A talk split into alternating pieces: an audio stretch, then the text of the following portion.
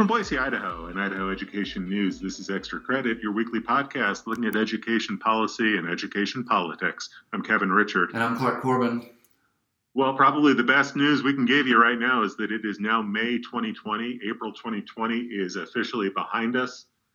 What a month that was. And it ended up on Thursday with some news uh, that could set the stage for uh, some changes in schools this spring. Uh, Governor Brad Little, another news conference. We listened in, you wrote about it. Let's get caught up there. Yeah, the big news this week Governor Little allowed the extended stay home order, the statewide stay home order, to expire at midnight uh, at the end of the day on Thursday, April 30th. And so the first stage of Idaho's gradual reopening uh, begins today, Friday, May 1st. A lot of this really applies to businesses, but crucially, lifting the statewide stay home order is the first criteria that local schools would need to meet if they do hope to reopen yet this academic year. If you go back um, a couple, three weeks at this point, the State Board of Education approved that local criteria that school officials would need to meet working in conjunction with public health officials if they hope to reopen this academic year. Uh, otherwise, schools across the state remain closed and remote learning continues. But that's the first criterion. I spoke with Mike Keckler, a spokesperson for the State Board of Education, who confirmed it that lifting the statewide stay home order satisfies the first element of that criteria. Uh, there's additional criteria from there, but uh, Kevin, you've uh, spoken with or heard from some school districts that are interested in maybe trying to return uh, as early as next week or so, right? This could move fairly quickly based on our reporting, and Devin Bodkin, our Eastern Idaho reporter, was in on this reporting as well. The West Side School District is a small school district. It's in Franklin County. That's not too far from the Utah border. Uh, the superintendent there told Devin that he's hoping to reopen as early as next week.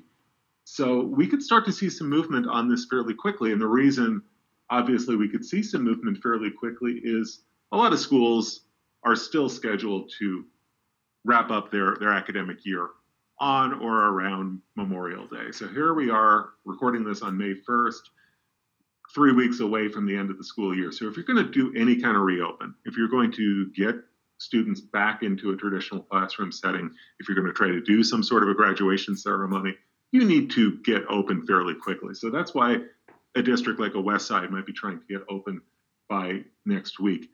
What I'm also hearing, and I wrote about this uh, this week, is there are schools uh, in rural Idaho who, if they're not going to open entirely, they at least want to open their doors a little bit to help students who are at risk students who are falling behind, students who may be in danger of uh, falling behind their on their graduation requirements. Cascade School District is already doing that. Uh, this week, they opened up their computer lab for uh, students who are falling behind. They can come in by appointment. They can come in for about a half hour at a time. They are supposed to be about 10 feet apart from any other students, so they are practicing social distancing.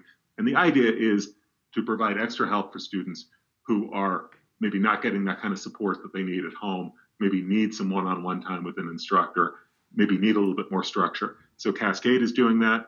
Uh, when I talked to the superintendent in the Payette School District, Robin Gilbert, she's hoping to do some sort of a, a similar plan to help at risk students. Bruneau Grand View, Ryan Cantrell, the superintendent, emailed me this week and said that he's trying to do something similar. So even if schools don't open entirely, I think you're going to see uh, some schools try to do an opening that's more targeted to students who need extra help. That's something to watch for in the next few days, and the, you know, because it's going to move fairly quickly.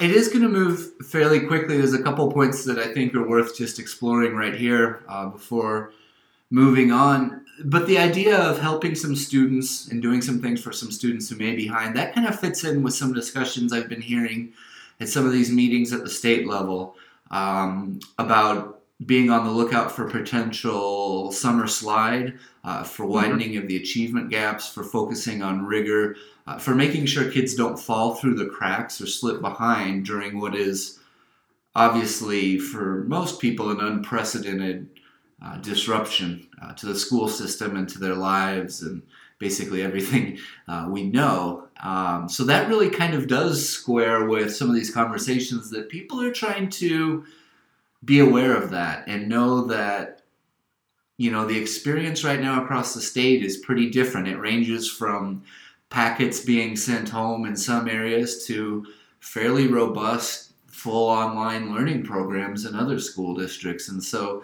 a lot of people are starting to talk about what they can do to help kids who may be falling behind to make sure that we don't see those achievement gaps widen and just to try to do the best we can um, yeah. right now. And I, and I think, too, it casts a light on the discussion that we heard at the State Board of Education's meeting on Monday, and you wrote about this the State Board talking about contingency plans in case remote learning needs to continue in the fall. And obviously, that's not anybody's preference. And Governor Little has talked uh, repeatedly the past couple of weeks about believing that schools will be able to reopen in the fall. But the state board is talking about trying to set up a contingency plan in case that doesn't happen with an eye towards uniformity, with an eye towards uh, trying to make sure that uh, schools meet their constitutional mandate if you have to uh, continue with this model into the fall. I thought that was interesting, and it wasn't a huge deal at the time. Uh, but on, on Monday, the state board did start talking about investing in the statewide system that they could use to, you know, communicate with students and families, share resources, but also deliver online learning content and curriculum and push that out to students. Uh, Superintendent of Public Instruction Sherri Ybarra really kind of took the lead on that, said other states are quite frankly ahead of us and we're behind when it comes to this area, but she did acknowledge, and this was kind of the first time I had seen this at the State Board of Education level, that if there's concern that there could be a spike in COVID 19 cases in the fall or more of an impact from this pandemic, that we need to be making these plans now and bracing for that now to make that as seamless as possible. And there's a lot that goes into that. Um, there was certainly some reminders about the SchoolNet system. I think it was only just five years ago in 2015 the state finally pulled the plug on that SchoolNet system, which was a statewide online uh, instructional system. I think we had reported that the state spent uh, certainly tens of millions of dollars on that system before pulling the plug. Uh, the number I remember is $61 million. That was not all taxpayer money, as I recall. Full disclosure: uh, the Albertson Foundation, which which funds Idaho Education News, uh, was a contributor to SchoolNet. But yes, a multi-million dollar project that did not perform as as hoped for. So, you know, you heard that in the state board meeting on Monday. Uh, yeah. You know, I think it was Shawn Keough, uh, particularly bringing up the experience of SchoolNet and reminding the board that uh, there are lessons to be learned from uh, from the past. Yeah, absolutely. Um, so it's notable the state board didn't spend any money, didn't purchase anything this week. The purchasing and contracting process could take weeks or even a few months, but they've begun that discussion in earnest, and I expect them to.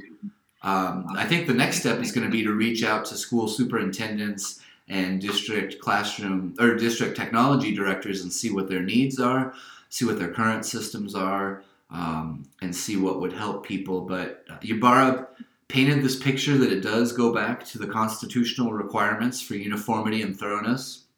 She said it doesn't seem like we're meeting those right now when you talk about uniformity, especially given that some kids have a packet of printouts and some kids have full online learning, uh, but they know the devices is going to be an issue, connectivity and access is going to be an issue. So it's not an easy thing. Even you know they know they want to take some of the Idaho share of stimulus money and put it towards this, but it's still going to be expensive and it's still going to be hard to reach everyone in Idaho. Uh, but stay tuned. I thought that was an interesting discussion. It was the first time they'd really acknowledged this could continue into the fall. And I think we're at an important time here in the month of May with the state's response to the coronavirus. We have some districts looking to potentially reopen, we have planning ahead. So I still think that the next month is going to be crucial for setting policy and seeing where things stand. Right. And I think the next month going into the summer, if the state board is talking about setting up contingency plans. One thing you do have if you're the state board, and one thing you do have if you're Superintendent Ybarra and the State Department of Education, is you will have some time. In the summer, you will have some time to figure out what worked in this sudden rollout. Okay, you've got spring break, and you've got to come out of it with a remote learning plan that you've created within the span of a few days. At least when you have the summer, you can take a step back and you can figure out, well, what has worked, what didn't work, what do we need to shore up, what do we need to to fix. So I think it makes sense for the state board to be talking about this. I think it makes sense for a superintendent Ybarra to be talking about this, even if the schools can reopen as planned in the fall. You have this benefit of time, you should take advantage. And, and just to be clear, it was nobody's preference um, to to do this. Nobody is hoping that there will be a disruption in the fall. It was more like there are a lot of unknowns out there, and how do we prepare uh, for this? But I don't think anybody is hoping that we have social distancing uh, for an extended period of time. But I think the new reality is uh, to prepare for that possibility. I think is more where the state is at at this point. Right. This is nobody's preference, and I, I think you know that's clear. I, I, don't think the state board wants to go down this road in the fall. I don't think uh, teachers, administrators, parents, uh, students want to be going down this road. But we don't know what lies in store with the coronavirus. We don't know what the summer is going to look like. We don't know what that if there's going to be a second wave of the virus, how that might affect schools, how that might affect reopening or reopening and maybe closing during the course of the 2021 school year. That's anything's possible at this point. So to plan for contingencies uh, seems like common sense. Yeah, and I know we'll be busy over the next week or two looking at local schools and what their plans are for the rest of this academic year, and so there'll be a lot to the follow. reopening is going to be a big story here in the next few days, and as schools open, it's going to be a, a story for us to see how that works. You know, yeah. Are they able to practice social distancing in a classroom? What are attendance rates like if you reopen a school? You know, a lot of things that we're going to be looking for uh, when this occurs. The, yeah, the absentee policies that they yeah. develop. What are the what are the cleaning and sanitation plans like? How often does that happen?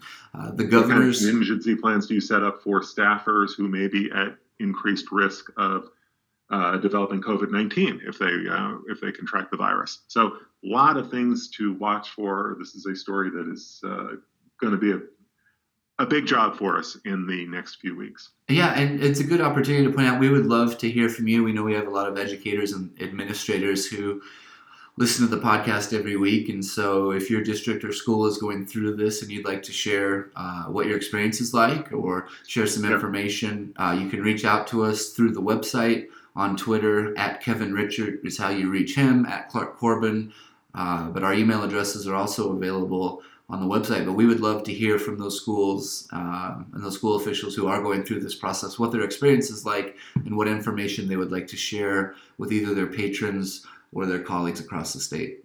Well, let's move to another topic. Let's t- move to a topic where we have uh, Sherri Ybarra and the State Board of Education maybe not on the same page, maybe not talking as uh, as cordially. What a lawsuit! and this thing just broke on us uh, late Friday afternoon, early Friday evening. You wrote the initial story about this. I followed up with it uh, Thursday with more of a step back piece, but a really stunning lawsuit from uh, State Superintendent Sherri Ybarra, uh, taking the legislature and the state board to court. Yeah, this really represents, as we've written about a couple of times this week, the escalation of a feud, uh, of a dispute that had been simmering, and it involves funding and it involves personnel.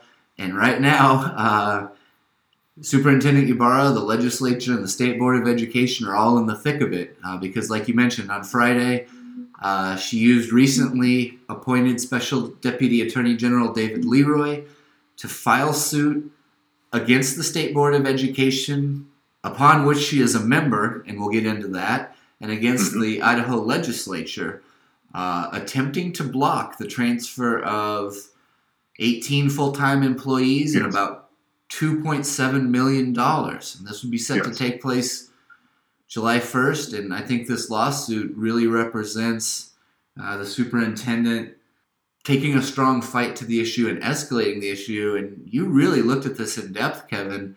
The politics of it, the timing of it, a, a lot of intrigue here and a lot to get into. What what jumps out at you?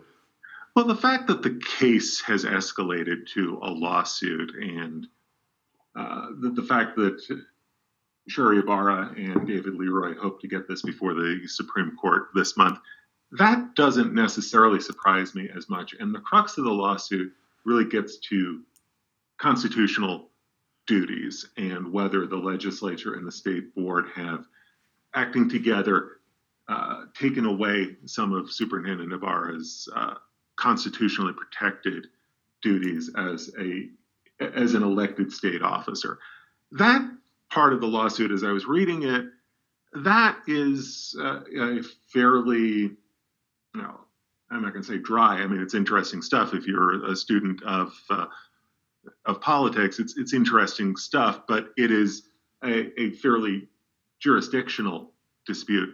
As I was reading the lawsuit, the section that jumped off the page for me was the allegation that what happened in the 2020 legislative session, the, the taking away the 18 positions and the 2.7 million dollars, was political payback that goes back to 2019 when legislators were trying to rewrite the school funding formula and Superintendent Ybarra was lukewarm to the idea. That allegation really shocked me. It was it was amazing to see that kind of a, a broad allegation in a lawsuit, and that's kind of where I spent a lot of my reporting time this week uh, breaking that down because making that allegation and personalizing it to say that Ybarra was the subject of retaliation because she blocked a funding formula rewrite that was supported by the Speaker of the House, not named by name in, in that passage of the lawsuit, but we know who we're talking about here. He's a defendant in the suit. Legislature. Wow, that you don't see that in a lawsuit very often, and we read a lot of litigation as part of our job. It, it's rare to see something that uh, you know that's stark in, in, a lawsuit. So you know, I asked David Leroy to elaborate on that a little bit. He was not going to uh, go through all of his uh, his discovery. He's not going to litigate this thing in uh, in Idaho Education News. I understand that, but he suggested that this is something that has been uh, expressed by members of the legislature that there was a a political retribution going on here when I contacted uh, Speaker Bedke on Wednesday about all he wanted to say on the record was, that's nonsense. Sounds like a short interview. well, yes. I mean, as far as yeah, yes. I mean, that was about all he wanted to say on the record, but that's uh, that's still saying quite a bit.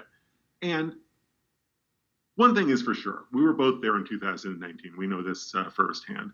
That funding formula debate, you had a lot of players involved, and to suggest, as if you read the lawsuit in a vacuum, to suggest that this was uh, a funding formula rewrite that was uh, greased to go and Sherri Ybarra stopped it single handedly is certainly not the case.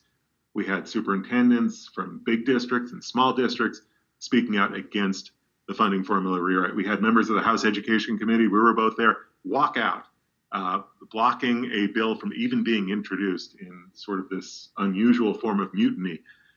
I mean, to suggest that this is Sherri Ybarra against the world on the school funding formula, that's not exactly what the lawsuit says, but that's what the lawsuit kind of infers. Uh, that's just not the case. We, we were there. We know that. It, yeah, it. I remember speaking to a coalition of Western Idaho superintendents who were kind of speaking with one voice and had questions about this. I remember several pages of spreadsheets with red ink, and it was just difficult to figure out what the formula was going to do. But I, I, think one of the factors was would districts be treated differently, and would this hurt small and remote districts? At the expense of growing districts. And that's sort of how it works when money follows the student, but that's a different discussion. I want to get back to the lawsuit and the implications with this lawsuit. Um, because there's just all kinds of questions about this point about you know she's seeking the she being superintendent Ybarra is seeking an expedited hearing uh, before the Idaho Supreme Court And we don't know if that will happen or not, but there's all kinds of questions here, right, Kevin? Right. And I have to wonder not just filing the lawsuit over jurisdictional issues, but to, to personalize it and to make it into a lawsuit, at least partly about a legislature and a state board of education trying to diminish the role of the superintendent, trying to basically, you know, if you can't get rid of the position of superintendent, neutralize it to the point where it's not very meaningful to have a superintendent. To, to turn this into a a narrative of political retribution, I have to wonder how that is going to affect the working relationships between Ybarra and the legislature, the working relationship between Ybarra and her fellow members of the state board. You know, we, we saw a little bit of the embodiment of that on Thursday afternoon. Uh, the State Board of Education met behind closed doors in an executive session to talk about the lawsuit, which they're entitled to do under uh, open meeting law. Superintendent Ybarra recused herself from that conversation, even though she's a member of the state board. Ybarra and uh, Debbie Critchfield, the president of the state board, agreed in advance that Ybarra would uh, recuse herself from those discussions. So you're, you're already seeing a split uh, within the state board on this. I, am it's going to be very interesting to see what the relationship is going forward. Uh, Ybarra and the rest of the state board, Ybarra and the legislature. And let's face it, we've uh, talked about this many times on this podcast. Uh, Ybarra and the legislature it's been kind of a, a rocky relationship. Uh, a lot of uh, Superintendent Ybarra's initiatives have not uh, gotten through the legislature, whether it's uh, the, the rural uh, the, the, rural uh, rural schools network, the rural schools model, which has never gotten through. Funding for mastery-based education has been something she's been pushing for for years. the school security plan. I mean, you know, Ybarra's legislative track record hasn't been very good to begin with. And this kind of a lawsuit, I can't imagine is going to make uh, things much easier for her going into a 2021 legislative session where money could be extremely tight, where there could be some very uh, dire circumstances facing uh, public schools. But first things first, we'll, watch and see what happens with this lawsuit. As I mentioned, uh, David Leroy hopes to get an expedited hearing. He hopes to get this before the uh, Supreme Court sometime this month, because again, July 1st is the date that all of this is supposed to go into effect. Uh, July 1 is when these 18 positions are supposed to transfer over to the state board. So this is moving quickly as well. Uh, certainly interesting. I mean, uh, we don't know how it will play out, but we do know that the State Board of Education and the Idaho legislature are two of the groups that Ybarra needs to work with perhaps the closest uh, to implement yeah. education policies and to do her job. But there was a great line uh, this week, Kevin, that you had about how this is going to be fantastic uh, publicly funded political theater. It, it, will be. I mean, you know, it's it's going to be a, a fun hearing if, if this does go before the Supreme Court. It's going to be interesting stuff. And you know, we do not know at this point to what degree is this taxpayer funded? As I speak here on Friday morning, May 1st, I have a public records request in with the Attorney General's office to find out exactly what the financial relationship is between the state and David Leroy, who's been brought on as a special deputy attorney general. Well, you know, that, that's, we don't know at this point what that means in terms of dollars. We don't have a contract in, in front of us. We don't know the, the particulars financially. Uh, perhaps by the time you're listening to this podcast, that's going to be something that we will have uh, received and something I will have had the chance to write about. So stay tuned about that. Lots of layers to this onion.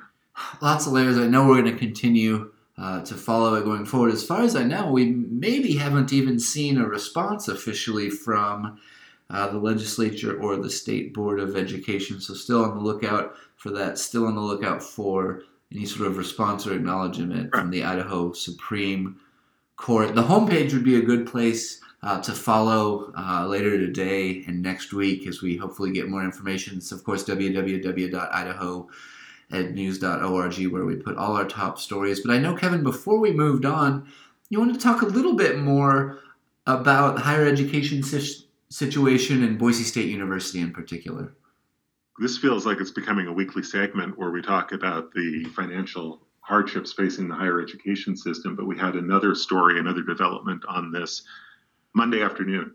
Uh, Boise State University announced a plan that's going to move its uh, professional staffers. These are folks who are not faculty, but they're the professional staff. They work on a salaried basis. And usually uh, they work on a contract basis. Usually uh, these employees have a nine month contract or maybe a 12 month contract. What Boise State is doing with those employees is moving them off of contracts and turning them into at will employees. And what that means is that if the financial straits continue at Boise State, the university would be in a much more flexible position to eliminate positions if that's what it takes to cut back hours to uh, to change employment status on the fly. You know, Marlene Tromp, president of Boise State, sent out an email about this on Monday and laid out the financial implications, uh, the financial threats that Boise State is facing at this point. We've talked about the prospect of declining enrollment. She cited a national study that indicates that universities could see a 22% decrease in enrollment. That is thousands of students uh, for Boise State and a huge chunk of money because uh, universities derive so much of their operating revenue from tuition and fees.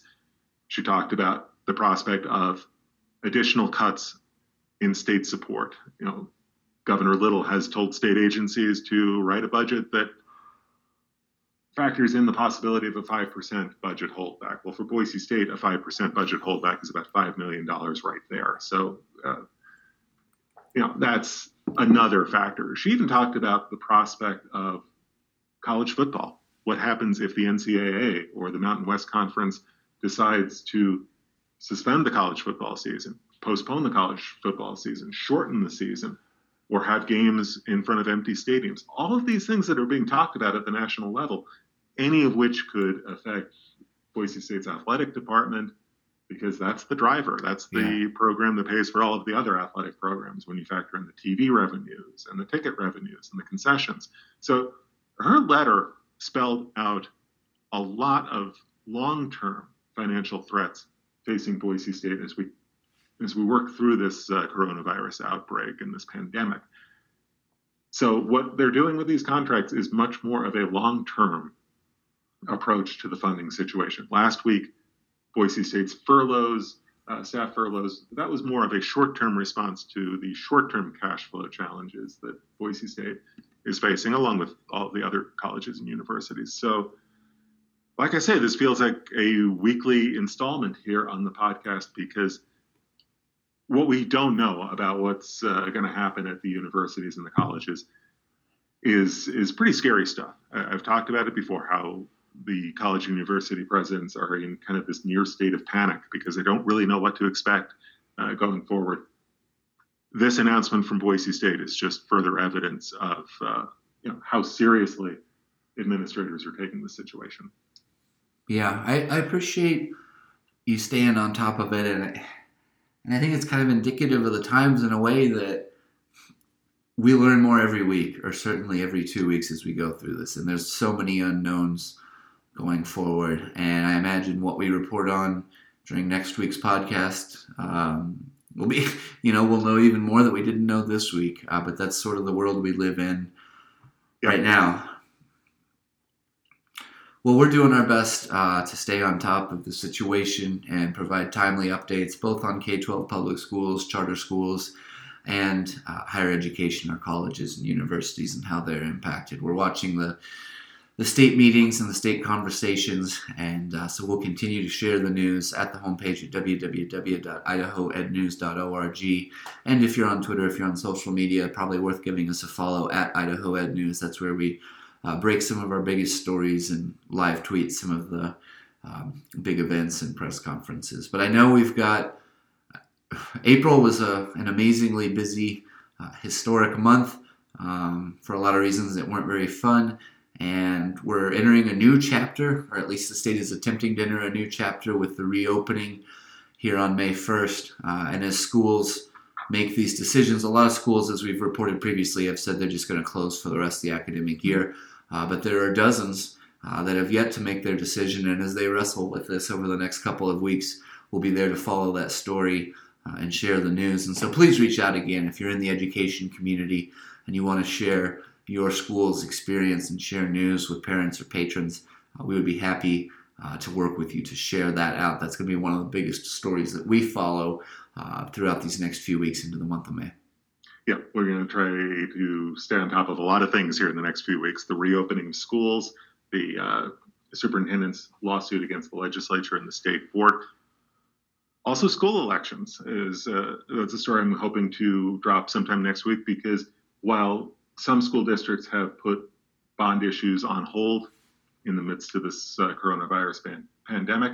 There are going to be some ma- ballot measures on the ballot in May. Now, this is a weird election because it's all absentee voting, so you have to get your ballot by May 19th and get it returned by June 2nd. But that election is coming up, and there are going to be some some bond issues and levies around the state. We'll have the roundup of that uh, hopefully sometime next week.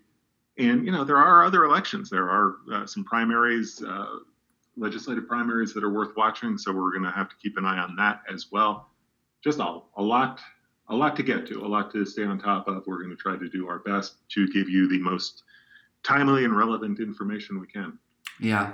And as you wait uh, for Kevin's story about the May election, if you want to pass the time and head over to the Idaho Secretary of State's uh, website, I believe that's idahovotes.gov, idahovotes.gov, you can find out how the absentee election will work in May, and you can actually request your ballot be delivered to your house through that website. So as right. you wait uh, for and Kevin's you need story, to request that ballot by the election date, the original yep. election date, which is May 19th, and you need to make sure it's returned by June 2nd. So if you haven't done that yet, and you have, uh, and if you're, you know, if you haven't done that yet, you should do that as soon as possible. It takes, uh, it took me about two weeks to get the ballot that I requested. So you do want to do that as quickly as possible. But it only takes about five minutes to hop online. Right. The it. application process is a snap. Yeah. Yeah. And, and if you're already registered, uh, well, for me, uh, it, it, recognized me when I put my information in, and so uh, the system knew who I was once I gave it my information. Then I requested yep. my ballot. It's going to make election night a little bit different. Probably won't be much election pizza uh, this year in newsrooms, and we can talk well, yeah, about if you that. order the election pizza on May 19th, you'll be eating it by yourself because the the election, the, the voting,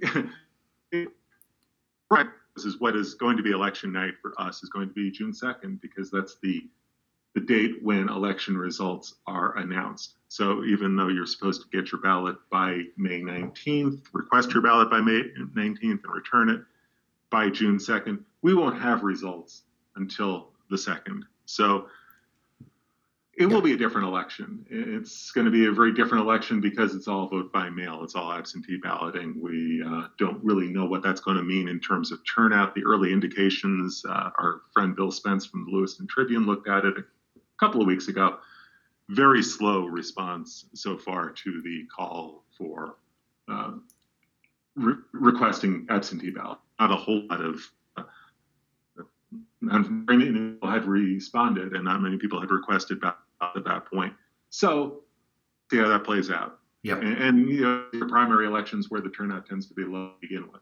Yeah. Breaking up there just a little bit, uh, but you were talking about how uh, Bill Spence, our friend from the Lewiston Tribune, was tracking uh, the results. It's early, but so far it may be a little slow requesting those absentee ballots. I think that's a good place to leave off uh, for this week. Uh, before May 19th, we'll get back in uh, on the Extra Credit podcast and talk a little bit more about how the primary election will work this year because it will be very different and because there will still be a handful of school uh, elections across the state this month. But and thanks again, so much. Uh, and, oh, and, again, a few legislative elections, yeah. a few legislative primaries. Contested legislative primaries, certainly. 2020 uh, is a big election year for a lot of reasons. Um, so it will be a, a, a big election, uh, especially depending on what district uh, you live in. But uh, thanks so much for joining us. We always have a lot of fun on the Extra Credit Podcast, breaking down this intersection of education policy and education politics. I'm Clark. I'm Kevin. Have a good week. and stay safe.